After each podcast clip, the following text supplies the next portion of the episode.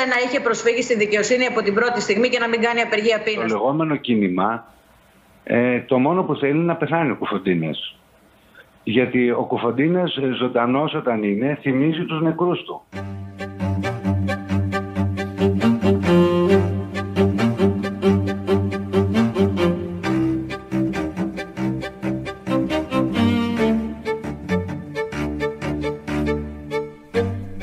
Περάσει 47 χρόνια από την εμφάνιση της τρομοκρατίας και 18 χρόνια από την εξάρθρωσή της. Και ωστόσο ακόμα ακούγονται συνθήματα εγκομιασμού της βίας. Ακούγονται φωνές τόσο δυνατές που έχουν καλύψει πάλι την αρχική συζήτηση για το πώς έφτασε ένα στάρ κατάδικος να θέσει σε κίνδυνο τη ζωή του αρνούμενος να τραφεί.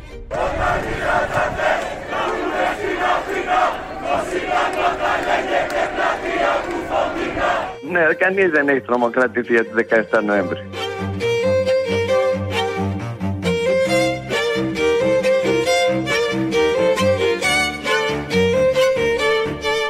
Κυρίες και κύριοι, είναι το Ράδιο Κάπα, το εβδομαδιαίο podcast της Καθημερινής. Σήμερα δεν θα προσπαθήσουμε να συνεχίσουμε αυτή την παλιωμοδίτικη αντιπαράθεση που η ελληνική δημοκρατία την έχει διευθετήσει δικαστικά εδώ και πολλά χρόνια. Σήμερα θα δοκιμάσουμε να επιστρέψουμε στα γεγονότα που στάθηκαν η αφορμή για την απεργία πείνας και να φωτίσουμε τα ενδεχόμενα από εδώ και πέρα. Έχω σήμερα μαζί μου δύο βαρέα όπλα του ρεπορτάζ Καθημερινής. Η Μαριάννα Κακαουνάκη που μεταξύ πολλών άλλων έχει αφιερώσει και πολλές εργατόρες στο σκοτεινό κόσμο του σοφρονιστικού συστήματος και το Γιάννη Σουλιώτη, τον αστυνομικό συντάκτη της Καθημερινής, ε, έλεγα να πάρουμε την ιστορία από την αρχή. Να δούμε αν δεν κάνω λάθος Μαριάννα, ο Κουφοντίνας για τα πρώτα 12 χρόνια, τα πρώτα 12 χρόνια της ποινής του τα εξέτησε στο Κορυδαλό. Σωστά. Αλλά από εκεί ξεκινάει μια, ε, μια διαδρομή. περιπλάνηση στις φυλακές. Ήθελες λίγο έτσι να μας πεις αυτή τη, την πορεία του από το ένα σοφρονιστικό κατάστημα στο άλλο; Ναι, νομίζω ότι είναι πολύ χρήσιμο για να καταλάβουμε το τι ακριβώς γίνεται. Είναι χρήσιμο να δούμε τη διαδρομή του Κουφοντίνα ε, μες στις φυλακές, γιατί είχε χρειαστεί ξανά στο παρελθόν να μεταφερθεί από μια φυλακή σε κάποια άλλη και ο νόμος που σήμερα επικαλείται, δηλαδή το ότι πρέπει να επιστρέφει στο κατάστημα κράτησης από το οποίο αρχικά μετήχθη, δεν είχε τηρηθεί γιατί ο ίδιος δεν το ήθελε. Είχε δηλαδή γίνει μια εξαίρεση και ουσιαστικά αυτό που ζητάει και τώρα είναι να επιλέγει ο ίδιος σε ποια φυλακή θα κρατηθεί. Οπότε ναι, μετά από 13 χρόνια στον Κορυδαλό μεταφέρθηκε το 2015 στις φυλακές του Δομοκού. Ήταν τότε με αφορμή, αν θυμάστε, την απόδραση του Ξηρού που αποφάσισε η Νέα Δημοκρατία να νομοθετήσει τις φυλακές υψής ασφαλείας. Ο ΣΥΡΙΖΑ είχε εναντιωθεί από την πρώτη στιγμή στη δημιουργία αυτών των φυλακών και προεκλογικά είχε πει πώς θα τις καταργήσει, όπως και έγινε. Οπότε όταν ε, ο ΣΥΡΙΖΑ ήρθε στην εξουσία, ο Κουφοντίνας βάσει του νόμου που τώρα επικαλείται θα έπρεπε από το Δομοκό να επιστρέψει στον Κορυδαλό. Και αυτό δεν έγινε. Τώρα υπάρχει εκεί ένα πλούσιο παρασκήνιο ναι, είναι, το τι συνέβη. Ήθελα να το πούμε γιατί έχει ενδιαφέρον. Φεύγει λοιπόν από το δομικό ναι. και πού πηγαίνει αντί του κορυδαλού. Μεταφέρεται λοιπόν στις φυλακές ανηλίκων του Αυλώνα. Ε, ήταν μια απόφαση που προφανώς τον ικανοποιούσε πολύ. Ήταν μια φυλακή πολύ κοντά στο σπίτι του, εκεί οι συνθήκες ήταν ιδανικές. Ουσιαστικά πήγαινε στο συνεργείο των φυλακών, όπου από τις 12 θέσεις υπάρχουν τρεις ή τέσσερις οι οποίες χρησιμοποιούνται διαχρονικά από όλες τις κυβερνήσεις για να εξυπηρετήσουν κάποιο επίλεκτο κρατούμενό τους. Οι σοφρονιστικοί μεταξύ τους αναφέρονται σε αυτές τις θέσεις ως οι VIP mm θέσεις. Να το ξαναπούμε. είναι λίγες ε, για ενήλικες κρατουμένους στις φυλακές ανηλίκων αυλώνα. Και, και μετάγεται εκεί, με το που αλλάζει η κυβέρνηση. Ακριβώς. Α πούμε, η Νέα Δημοκρατία στο παρελθόν είχε χρησιμοποιήσει αυτές τις θέσεις για έναν πρώην Υπουργό ξένου κράτους, για να προμηθευτεί της ΕΕΠ. Αργότερα, ο ΣΥΡΙΖΑ με το δύο μήνες μετά τις εκλογές είχε στείλει εκεί τον πρώτο δικό της VIP υπόδικο τότε από την υπόθεση Νουρ 1 και ο δεύτερος ήταν ο Κουφοντίνας. Ήταν όμως τόσο μεγάλες αντιδράσεις στον Αυλώνα που μεταφέρθηκε εκεί χωρίς καν να ερωτηθούν που ε, μέσα σε πέντε μέρες αποφασίστηκε να φύγει. Η αντιδράση των σοφρονιστικών. Και βάσει του κανονισμού που σήμερα πάλι επικαλείται, θα έπρεπε να επιστρέψει στο Δομοκό, όπως και αρχικά έγινε. Αυτή ήταν η απόφαση mm-hmm. της ΚΕΝ. Επέστρεψε στο Δομοκό, εκείνος όμως αντιδρούσε, ήθελε να μεταφερθεί στον Κορυδαλό και το αίτημά του ικανοποιήθηκε. Μεταφέρεται στις δικαστικές φυλακές του Κορυδαλού. Ε, εκείνος όμως ήθελε να πάει σε ένα συγκεκριμένο παράρτημα, στο γυναικείο παράρτημα όπου είχε περάσει τα πρώτα χρόνια της κράτησής του και όταν το αίτημά του δεν έγινε δεκτό, ε, ξεκίνησε απεργία πείνας. Μία από τις πέντε απεργίες πείνας που έκανε όλα αυτά τα χρόνια. Και μέσα σε μια-δύο εβδομάδες νομίζω μεταφέρθηκε εκεί που επιθυμούσε. Μάλιστα. Οπότε φεύγει πάλι από τον Κορυδαλό αφότου έχει πάρει και εκείνες τις άδειες, τις πρώτες άδειες για τις οποίες έγινε θόρυβος και μετάγεται πια στις αγροτικές φυλακές του Βόλου. Ναι, που είναι... Τον Αύγουστο του 18. Επειδή γίνεται μια συζήτηση ότι, του, ότι τώρα ο, ο Κουφοντίνα στερήθηκε το ευεργέτημα της έκτησης ποινής του σε χαλαρές, να το πω εντός εγωγικών έτσι, φυλακές όπως είναι οι αγροτικές ε, με φωτογραφική διάταξη, αλλά νομίζω ότι με εξίσου φωτογραφική διάταξη είχε μπορέσει να μεταχθεί σε ένα περιβάλλον έτσι πιο, πιο χαλαρό αρχικά, έτσι δεν είναι, επί ΣΥΡΙΖΑ. Γενικά, νομίζω ότι η διαδρομή του είναι άμεσα συνδεδεμένη με μία σειρά φωτογραφικών διατάξεων και νόμων και από τις δύο Αυτό είναι, νομίζω, σαφές αν δει κάποιος την πορεία. Ε, και αυτό έχει να κάνει με τη θέση και την πολιτική της κάθε κυβέρνησης. Δηλαδή, ο ΣΥΡΙΖΑ ε, έλεγε πάντα ποιες είναι οι προθέσεις της, αντίστοιχα και η Νέα Δημοκρατία. Και όταν είχε μεταφερθεί στο Βόλο, που υπήρχαν φοβερές αντιδράσεις τότε από την ε, Νέα Δημοκρατία ως εξωματική αντιπολίτευση, βρήκα χθες ένα δελτίο τύπου που έλεγε ότι του ΣΥΡΙΖΑ τότε και του, του, του τότε Υπουργού Δικαιοσύνης του Κοντονή, που έλεγε ότι η φυλακή Κορδαλού μετατρέπεται σε, κρα, σε κρατάστημα κράτησης υποδίκων. Οι Σοβίτες δεν θα έχουν θέση σε αυτήν. Άρα ακριβώς το ίδιο σκεπτικό με το οποίο σήμερα η κυβέρνηση... Ένα από τα επιχειρήματα της κυρίας Νικολάου. Στηρίζει τη μη μεταγωγή του στο Κορυδαλό. Αλλά γιατί όχι στο Δομοκό. Θέλω να πω, υπάρχει μια αντίφαση έτσι προς το σκεφτεί. Τώρα η ερώτηση είναι και προς τους δύο, δεν ξέρω. Γιατί και ο Γιάννης έχει ασχοληθεί πολύ με την υπόθεση. Θα περίμενε κανείς να αντιδρά, την αντίδραση αυτή πιο νωρίς από, από τον Κουφοντίνα. Θέλω να πω, δεν έχει πάρει άδεια. Έχουν απορριφθεί όλες οι αιτήσεις του για άδεια από τον Ιούλιο του 19, που αλλάζει η κυβέρνηση. Έτσι δεν είναι; Δεν έχει ξαναπάρει άδεια. Και το Δεκέμβριο υπάρχει αυτή η διάταξη που τον αναγκάζει να αλλάξει πάλι περιβάλλον.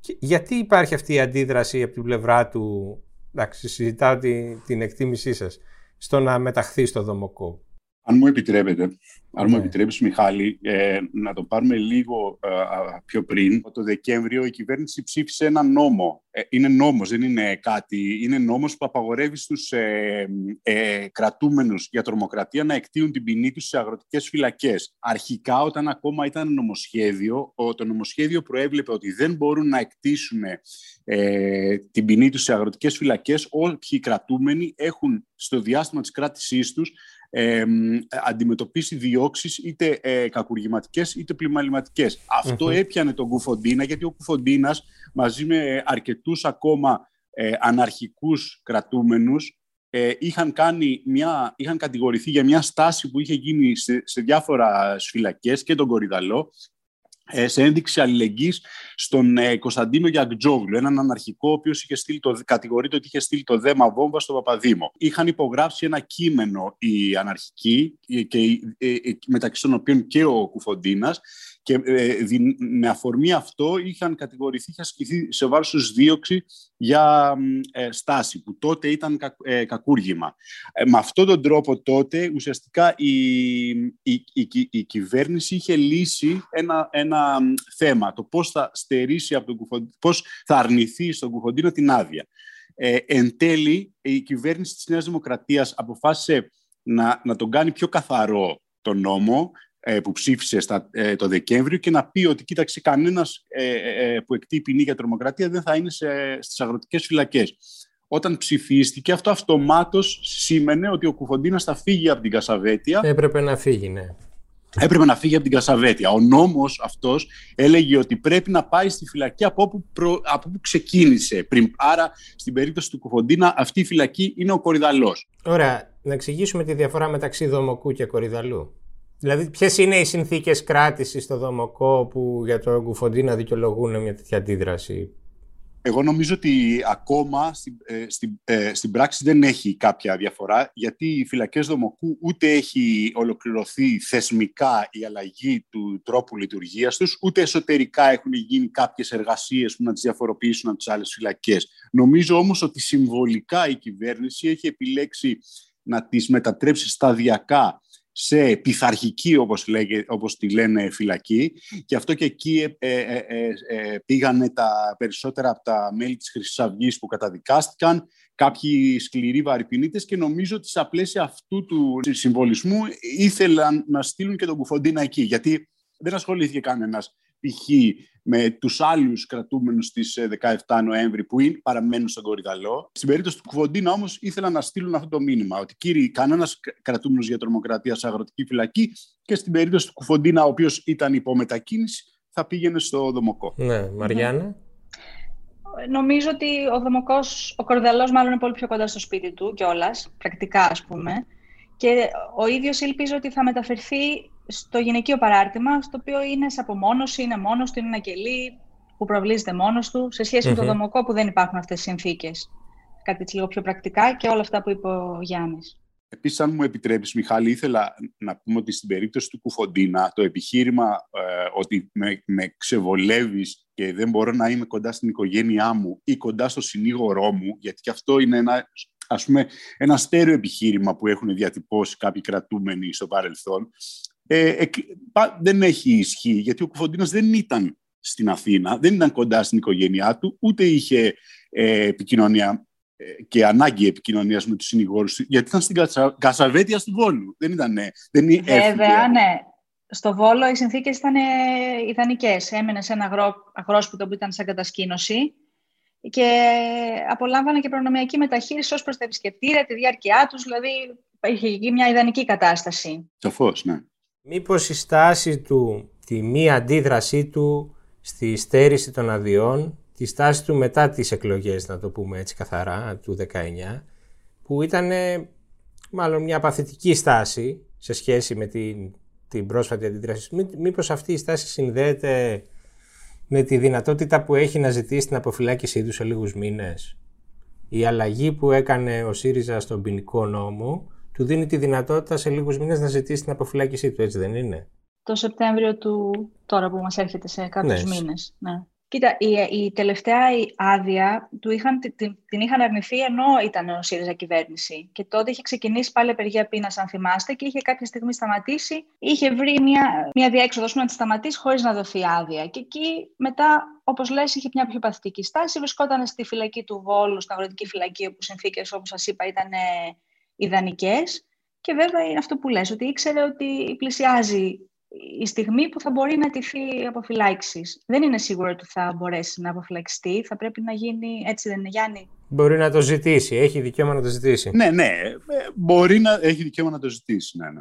Αυτό που έχει, ε, Μιχάλη, αν θέλεις να, να αποσαφηνίσουμε επίσης, είναι ότι, γιατί είναι σημαντικό, δηλαδή ο Κουφοντίνας και η υπεράσπιση του λέει ότι αυτό στερείται νομιμότητας και ότι δεν εφαρμόζεται ο νόμος που η ίδια η κυβέρνηση ψήφισε.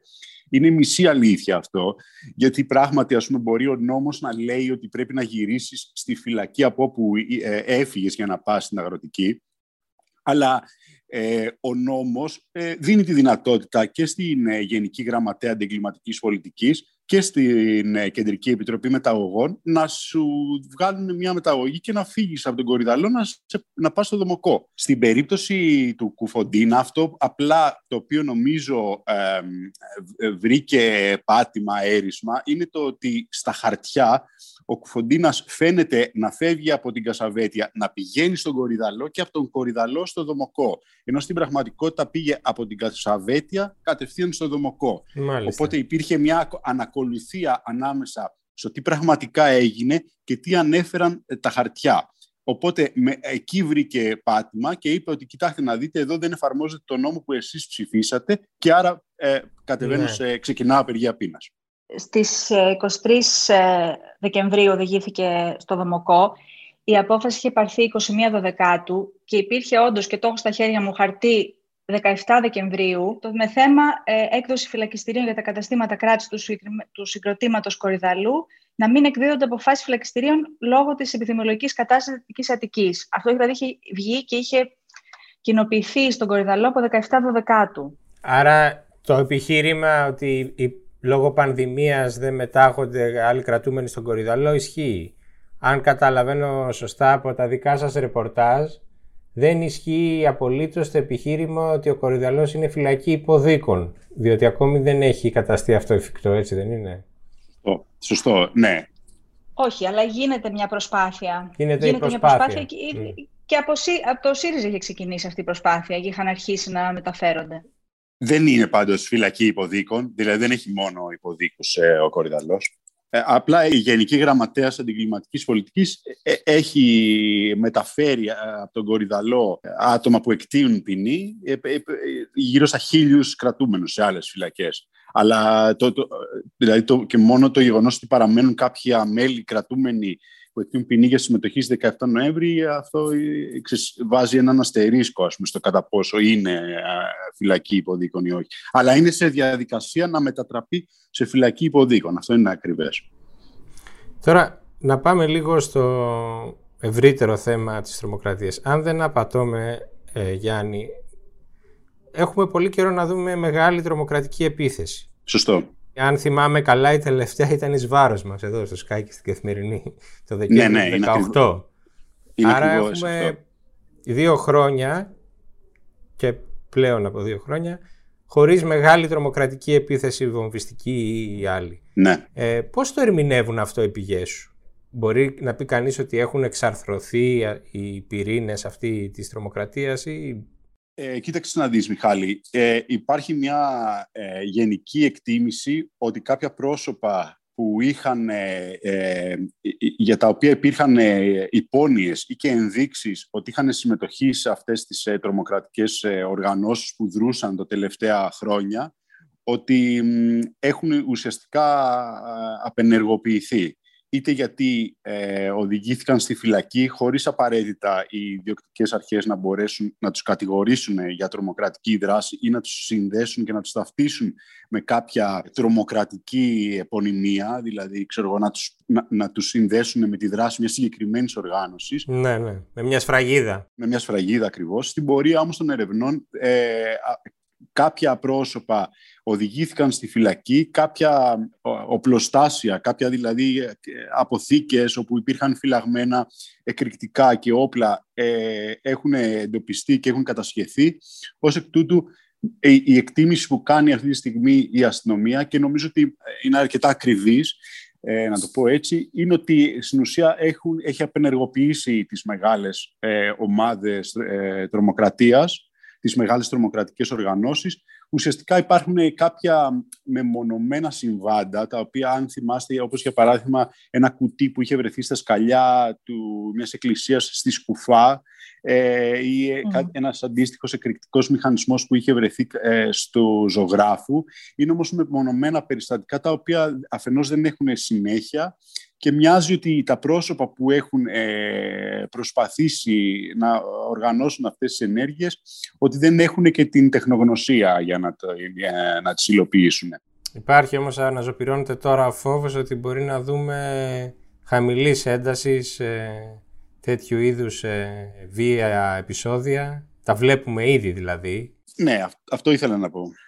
Ήθελα να μας πεις με δύο λόγια τι προετοιμασία έχει γίνει για να αντιμετωπιστεί αυτό το κύμα και αν μπορεί η αστυνομία να ανταπεξέλθει γιατί έχει ήδη βαρύτερα καθήκοντα λόγω πανδημίας. Έτσι, Μέχρι στιγμής, ας πούμε, κάποιες ενέργειες που είναι ακτιβιστικές ή βι- που κινούνται στο φάσμα ας πούμε, του βίαιου ακτιβισμού, Εννοώ Μολότοφ, όχι μηχανισμοί βομβιστικοί, όχι Καλάζνικοφ, όχι... Αυτές τις βλέπουμε ε, να συμβαίνουν αυτές τις μέρες. Υπήρξε η επίθεση στο αστυνομικό τμήμα της Κεσαριανής, μια επίθεση με Μολότοφ σε ένα περιπολικό στην Ουλοφ Πάλμε. Υπάρχει αυτή η προσπάθεια. Ε, υπάρχει όμως ο φόβος, σε αυτή τη φάση, νομίζω ότι ο βασικός φόβος και το σενάριο που επεξεργάστηκε η αστυνομία ήταν σε περίπτωση ας πούμε, που έχει μια αρνητική τροπή υπόθεσης απεργίας πείνας του Κουφοντίνα και υπάρξει μια άμεση μαζική αντίδραση που θα έχει ας πούμε, χαρακτηριστικά παρόμοια με αυτά που ε, είχε η, τα γεγονότα μετά την δολοφονία του Αλέξανδρου Γρηγορόπουλου.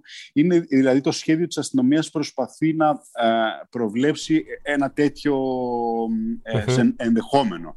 Ε, δηλαδή να υπάρξει μια μαζική αντίδραση, διάσπαρτες ομάδες ε, αναρχικών να προκαλούν φθορές ε, σε εμπορικά καταστήματα, τράπεζες. Ό,τι να είχαμε δει το γίνονται- Δεκέμβριο του 8. Ναι, ναι, ναι. Αυτό νομίζω ότι έχει, εξ όσων είμαι σε θέση να γνωρίζω, αυτό έχει προσπαθήσει να δουλέψει ήδη εδώ και δέκα μέρες η αστυνομία. Ε, γίνονται συνεχείς σκέψεις προφανώς για να βελτιωθεί όλο αυτό το πράγμα σε επίπεδο σχεδιασμού. Τι προβλέπει αυτό, προβλέπει ουσιαστικά ενεργοποίηση όλη όλης της αστυνομίας σε αυτό το κομμάτι, είτε αυτή είναι η άμεση δράση, είτε είναι ακόμα και τα περιπολικά που διατίθενται για να τους ελέγχους COVID, σε περίπτωση ας πούμε, που υπάρξει αυτό το σενάριο, ε, η πρόβλεψη είναι ότι θα χρησιμοποιηθούν και αυτά για την αστυνόμευση και την επιτήρηση στόχων και ούτω καθεξής. Δεν ξέρω εάν θα φτάσουμε εκεί και δεν ξέρω και αν στην περίπτωση που φτάσουμε εκεί ε, ε, το φαινόμενο έχει την δυναμική που είχε το 2008. Σίγουρα όμως η αστυνομία μοιάζει ότι έχει δουλέψει πάνω σε ένα τέτοιο σενάριο. Είναι, είναι και αυτό πάντως ένα ερώτημα γιατί ε, θυμάμαι ότι προεκλογικά υπήρχε συζήτηση ότι αν επιχειρούνταν μια δυναμική επέμβαση της δημόσιας δύναμης στα εξάρχεια ή στους χώρους του πανεπιστημίου αυτό θα ήταν τι ανάφλεξης, την οποία εν τέλει δεν είδαμε. Σωστό. Αναρωτιέμαι μήπως έχουμε και κάπως ε, υπερεκτιμήσει τις δυνατότητες αντίδρασης αυτού του χώρου, ο οποίος τώρα έχει πάλι κινητοποιηθεί. Ισχύει, ισχύει αυτό που λες ε, και, και είναι κάτι το οποίο θεωρητικά μπορούμε με, με, κάποιο δόση ρίσκου να το, να το επισημάνουμε και στις μέρες που διανύουμε. Δηλαδή υπάρχει μεν οι, οι συγκεντρώσεις και οι διαδηλώσεις που γίνονται τα απογεύματα στο κέντρο της Αθήνας που είναι μαζικές, μαζεύουν κάθε μέρα περισσότερο κόσμο. Νομίζω ότι η βασική έγνοια αυτή τη στιγμή και το, όχι βασική έγνοια, ε, ο, ο, ο, φόβος είναι ότι μέσα από αυτή τη διαδικασία τι θα προκύψει στο μέλλον. Μήπως γίνει η μήτρα μιας νέας τρομοκρατίας δηλαδή αυτή η ιστορία; Ε, μιας, ε, δηλαδή θα Όπως ήταν και ο Δεκέμβριος του, του 8 άλλωστε. Δηλαδή τότε υπήρχε... Ακριβώς, ναι. Γιατί για παράδειγμα η, η, περίπτωση του επαναστατικού αγώνα, ο επαναστατικός αγώνας που ξεκίνησε ε, στα μέσα γύρω στο, 2000, όχι, γύρω στο 2003-2004 ουσιαστικά προέκυψε μέσα από τις συγκεντρώσεις και πορείες ε, αλληλεγγύης στους, ε, στα μέλη της 17 Νοέμβρη που τότε ήταν σε εξέλιξη η δίκη τους. Η συνωμοσία πυρήνων της φωτιάς προέκυψε μέσα από την, ε, σαν, σαν συνέχεια των γεγονότων του 2008. Δηλαδή πάντα τέτοιου τύπου συνθήκες και δράσεις δημιουργούν κάτι νέο. Το άγχος και η ανησυχία είναι για το κατά πόσο οι σημερινοί, αυτά που συμβαίνουν σήμερα θα οδηγήσουν στο, σε κάποια άτομα στο να ριζοσπαστικοποιηθούν και να δημιουργήσουν μια επόμενη γενιά ή μια επόμενη τρομοκρατική ομάδα. Μαριάννα Γιάννη, ευχαριστώ πολύ για τη συζήτηση.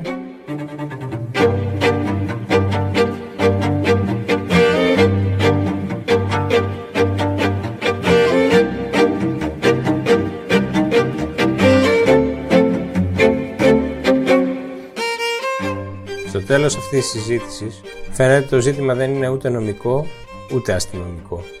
Όσο ακούγονται και γράφονται τις τελευταίες ημέρες δείχνουν ότι η ελληνική δημοκρατία δεν έχει ξεμπερδέψει ακόμη με όλες τις σκιές της.